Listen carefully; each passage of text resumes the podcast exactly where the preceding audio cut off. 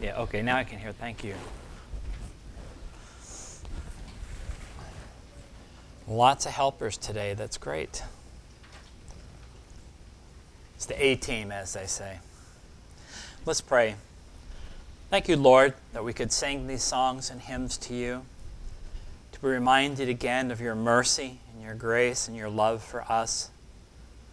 We thank you how you've worked in such a remarkable way that we who, des- who deserve death and condemnation have found life and grace and mercy. And for that, we'll be always grateful. Be with us. Help us, we pray. That, Lord, that you would be with us and help us as we hear the scriptures today. That our hearts would be focused on you and your word, and that you would speak to us through the scriptures that you've given us. We pray this in Jesus' name. Amen. In the last few weeks, as you know, we've been working in a series in 1 Corinthians. It's such an amazing book. And this morning, we're in the last half of this book, 1 Corinthians. And there's just about a little bit of background for this. Some of you are familiar with it, you were here or maybe not.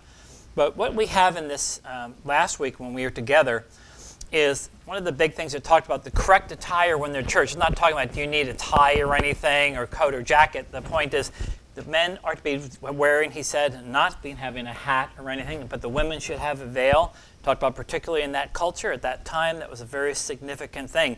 That the women looked like women and the men looked like men, and it made it pretty clear.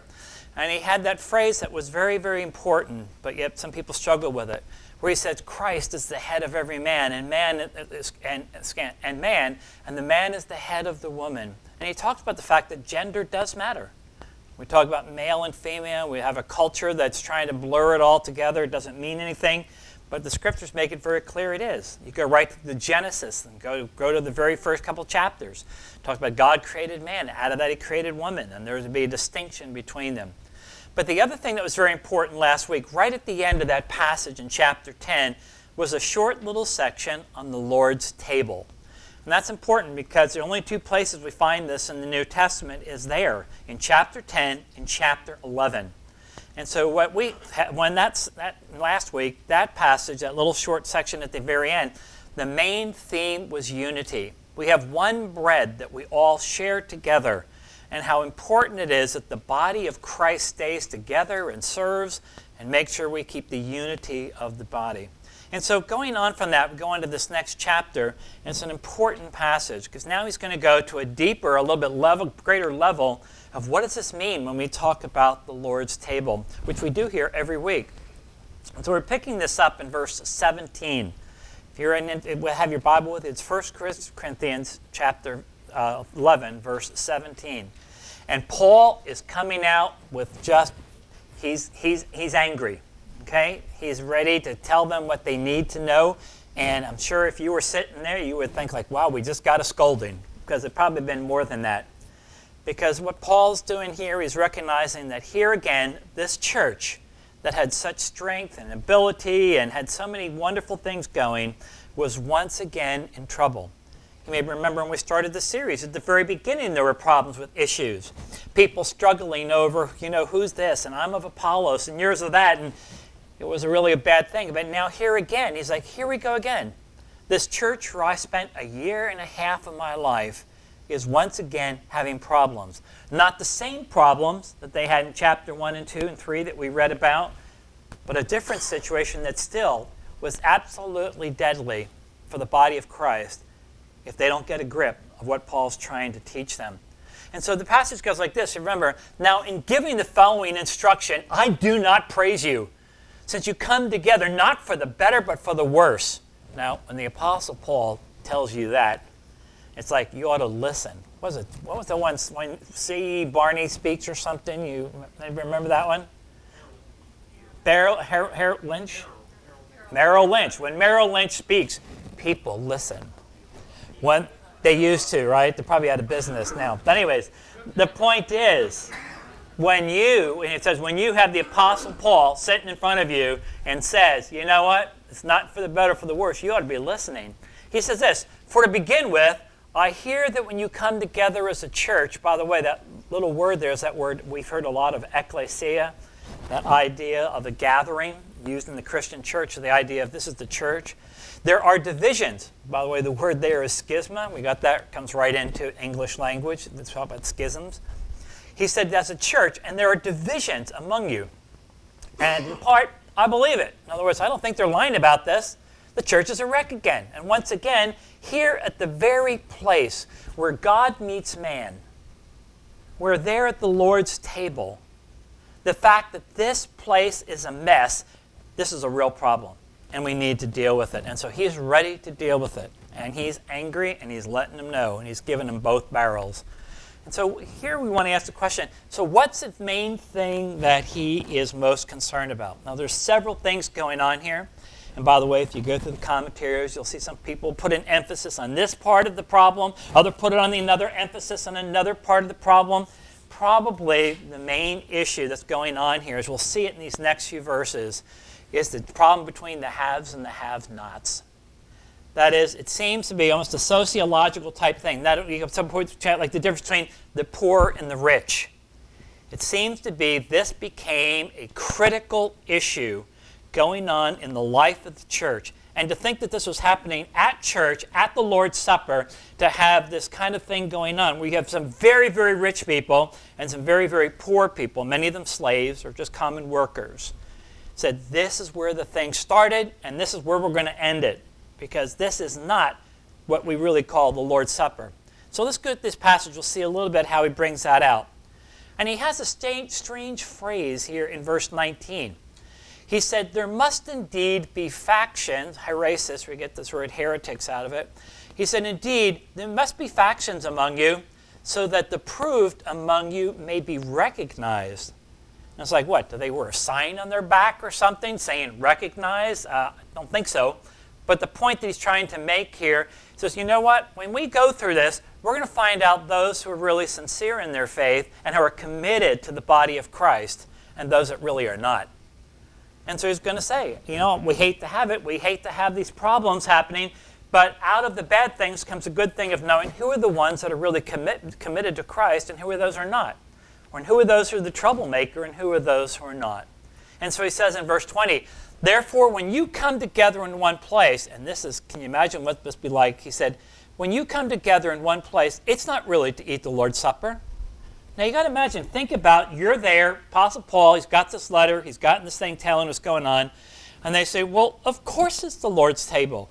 We've got a pastor, we've got some bread, we've got some wine, we've got a place to meet. We're good. Everything's good, right? Right. Paul says, No, everything's lousy. Well, he didn't say that. I'm helping Paul out on this one a little bit. Okay? Paul says, No, that's not right. You call this the Lord's Supper? Therefore, when you come together in one place, it's not really to eat the Lord's Supper. Notice what he says. And here's where the issue, we see the issue coming in about the sociological one between rich and poor. He says, You know, for in eating, each one takes his own supper ahead of others. One person's hungry while another's drunk. Now, I know there's a lot of churches that have problems. I don't think there's many of them that have pastors that are drunk at the time they get up there. I should hope not. But he's saying, this is really happening.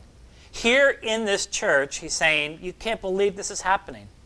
And what's happening here is very, very important. And again, it goes back to this issue that for a lot of the rich people, for them, you know, they didn't, most of them did not work. They didn't have necessarily jobs. If they done, they were done late in the, you know, in the afternoon. Thing was time for them.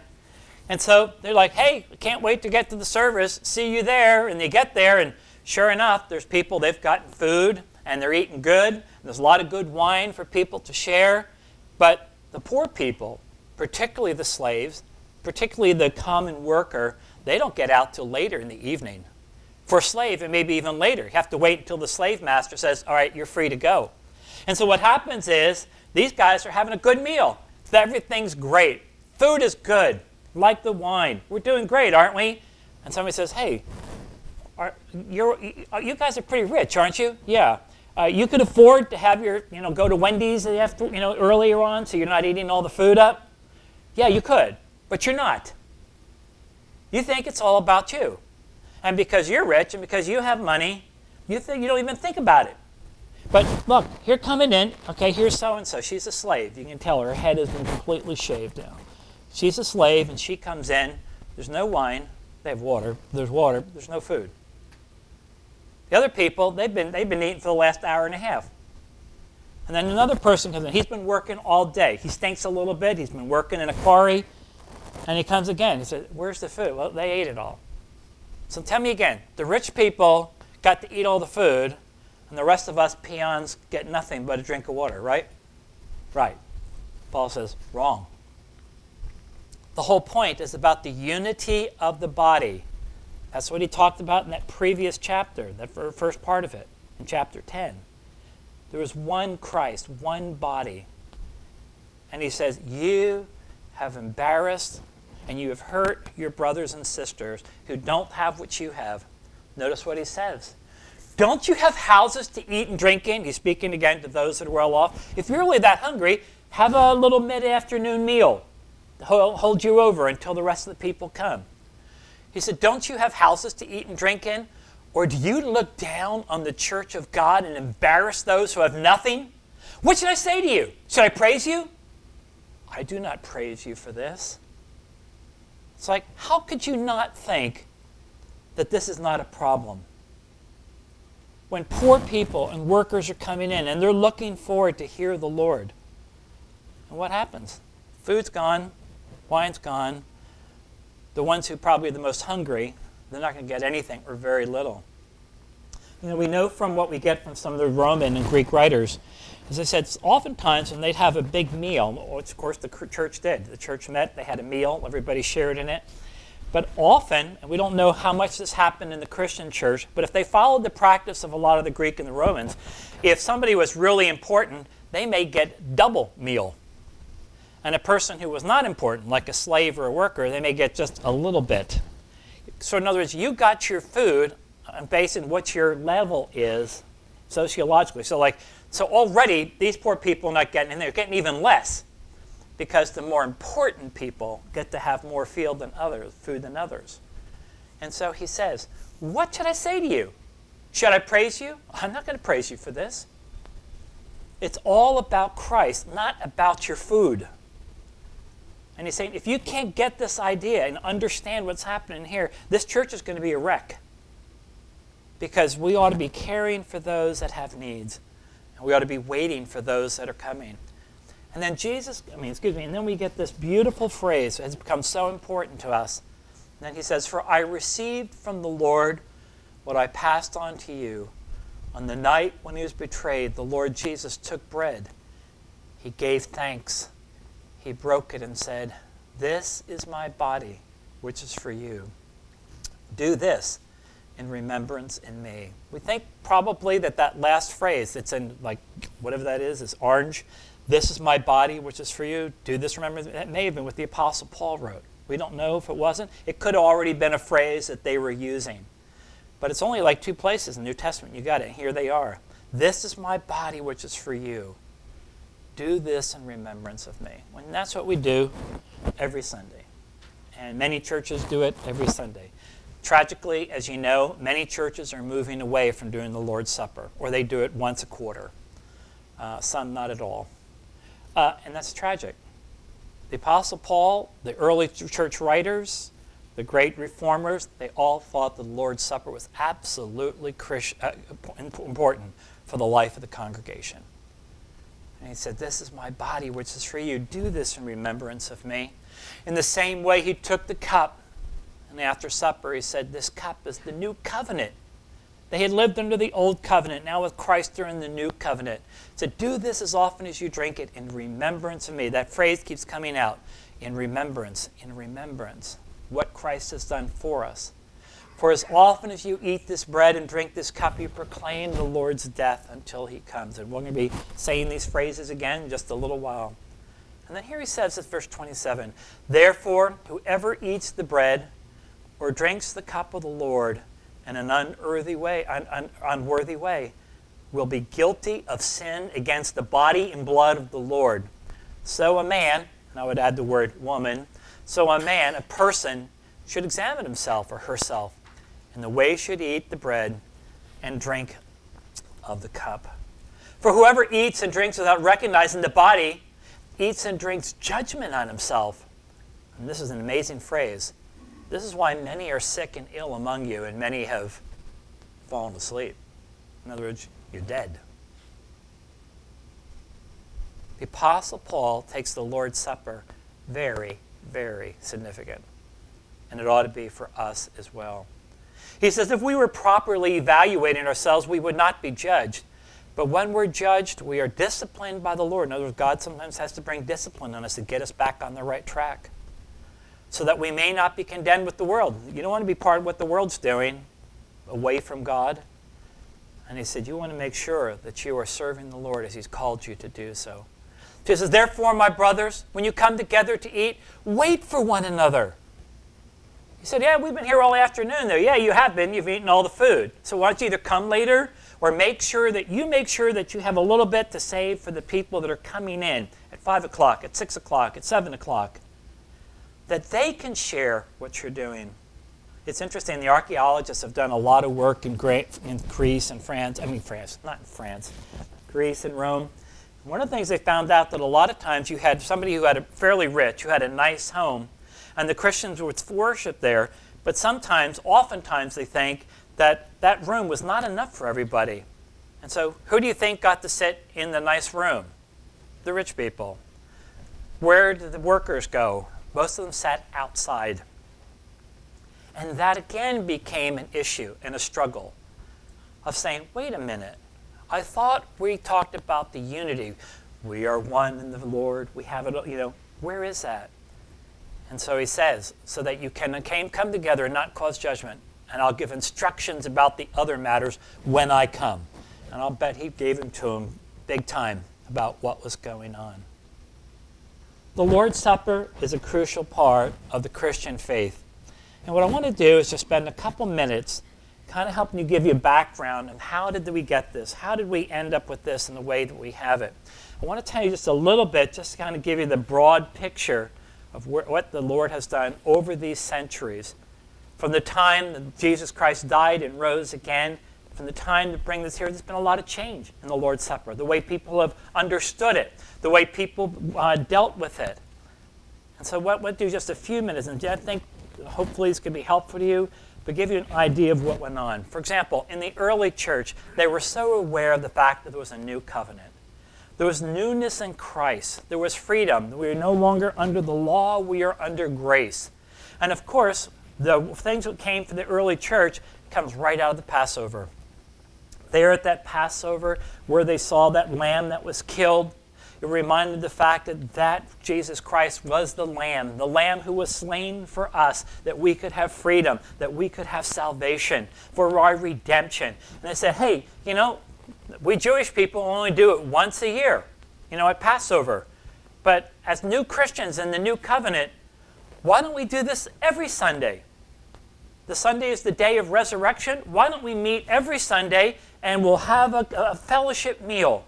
And we're not going to find out, who, you know, we're not going to have tags saying who did what. We're just going to eat what's there, and we're going to make sure that the rich make sure they don't eat it all. We're going to make sure that it's fair. And so they started realizing this is a wonderful thing. You have rich and poor mingled together there at the church, and it didn't matter. People don't care how much money you made, what you didn't, have, what you did. The point is, we could be here together and realize what God has done for us. Justin Martyr, one of the great early church fathers, put it this way. He just described some of the things that they did as a church, like th- this would be like third century. He said, talked about the people that come who maybe want to be Christians. He said, and this food that he gives, this food is, call, is, is uh, called among us the Eucharist. You've heard that word before, of which no one can participate but the man who believes the things we teach are true. In other words, you had to believe. You weren't welcome into that meal unless you were a believer. And who has been washed with the washing of that is for the remission of sins. And you have to be a Christian to come in for doing that. For doing that. Now today we would think if we said, "What do you mean I can't bring my friend in?" Well, I don't know, but in early church it was very clear that it was for Christians only. When they came to faith in Christ, please come on in. But most centuries, in the early centuries, that's exactly what it was. They would call it fencing the table. It was only those who had come to faith in Christ who could come in for the meal. And that was a common thing. The early church had to deal with that, and then as it changed in time, but things did change. As you know, in about the 11th century, there was a lot of things going on in Europe. Things were strange, and there was a lot of discussion going on for centuries about what do we really mean about the Lord's Supper? What does it mean? What does, how does that touch our lives? And so there's a mystery about the Lord's table. For What you see in the medieval church from the 11th century on, a lot of it had to do with what the church called transubstantiation. Now, I know many of you have been reading about this a lot recently. Uh, no, probably not. Um, but transubstantiation became the church's basic thing, talking about when the priest is there has got the, the bread and the wine mixed together, put on there. When that happens, a miracle occurs. It may look like bread and wine, but it's really not. A miracle has occurred, and Christ is there physically in that position right there. It's there and you, when you take that. And it was interesting because there were a lot of very, very smart uh, Christian leaders who came back to the church and said, you know, there's not a single thing of this that we can see in the Bible that talks about this. And they basically said, well, the church has spoken, and that's the way it's going to be. And so you can see how some people are saying, really? I mean, this, there's, there's been a miracle, and it looks like bread, it tastes like bread, and, but it's not. No, it's the body of Christ. You are taking the body of Christ there and in the molecules. people go, really? And they go, yeah. And by the way, today, it's, still part of, part of the, uh, the, Roman Catholic Church, but it's rarely really talked about today. I've had some Catholic friends and people I've met, and Catholic priests, and they say, oh, yeah, you know, nobody believes that stuff anymore, but don't tell the priest I said that. You know, I mean, it's that kind of thing. But it was very big in that day, transubstantiation. Out of that, though, came the one that was called the wild boar that is loosed in God's garden. Okay? Martin Luther. Martin Luther was, of course, a, pri- a priest, a monk, I should say, in the Catholic Church. He was a very godly man. Uh, wondered how could I fi- how could he find faith in God? How could he be saved? And he had such an amazing ministry. And of course, what he did was just remarkable. I mean, again, Martin Luther, you know, did not leave. They kicked him out for what he was teaching. But one of the good things that came out of that was Martin Luther went a little bit further. He said, first of all, he doesn't go with that part about you know the it comes you know becomes a miracle. He said that doesn't happen. But the big thing he also said is he talked about the fact that what we have here is not so much than a miracle, but consubstantiation. He's talking about the fact that God's presence is always around us. And so he used it, they use that when the Lutheran Church to some extent still uses that idea that God is present among us and He's there the, when we worship. Okay? So that was a big thing that became very important. It was like taking one step, a big step away from the Roman Catholic Church. And of course, he was hunted and chased and all this trying to get away to survive. And it's amazing how he ever did survive. And so that was important time because now the Lord's Supper was a little bit different than it had been in their Catholic time during his own time. The other one that changed, we go call it consubstantiation, is when you talk about it. Uh, here's a quote of it from Luther. The sacrament is the true body and blood of our Lord Jesus Christ under the bread and wine, given to us Christians to eat and drink as it was instituted by the Christ himself. So Luther still said, yes, there's something very special here. That here with the bread, Christ is, is here and we are there together as Christians. But he's making a step away from the Roman Catholic Church, but a lot of it is still here today. That we go on from there. There's a guy that many of you may not be aware of, maybe you will, but his name is Huldrych Zwingli. Uh, not a common name, but a brilliant man. And he, if, if, Luther, if this was the Catholic Church, Luther took a big step over here, and Zwingli took another big step over here. I said, no, there's no, you know, hokey pokey going on. There's no, you know, atoms going and changing in the thing. He said, you know what it is? It's a remembrance. We've always believed that when we come together at the Lord's table, it's a remember. We remember what Christ has done for us. We remember what we were, what Christ has done, and how we have been changed by his power. And so Zwingli became very, very power, very, very important in, in the whole idea of what was going on. During that time, he was younger than Luther when that was happening. And most churches today, most evangelical churches today, most people would say that that goes back to Zwingli. That we would, we would say that every Sunday, at least I should say we do, other churches do as well, we go back and saying that is telling us it's a reminder of what God has done for us and how we are to respond to his grace. Okay? So whether you ever heard of Huldrych Zwingli or not, or even cared to whether you'd meet him and hear about it or not, you won't meet him, by the way, unless you get when you get to heaven. But that position has been the most dominant one in the Christian church in the past hundred couple of years. And you can see why, because it's a very good one. It talks about that. The person, though, that I personally think who's done the best about understanding the Lord's Supper is this guy named John Calvin, a Frenchman who many people laugh at him and scorn him. You ask those people, have you read anything that Calvin wrote? Well, uh, no. Okay, well, then don't talk about it, okay? He was a brilliant guy. Brilliant. Uh, his writings, uh, he was writing when he was like only 22 years old, gave it to a, a series up to the king. A, re- incredible man, incredible man.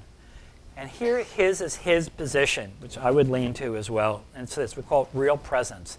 That is, Christ is really present when God's people gather together at the Lord's table.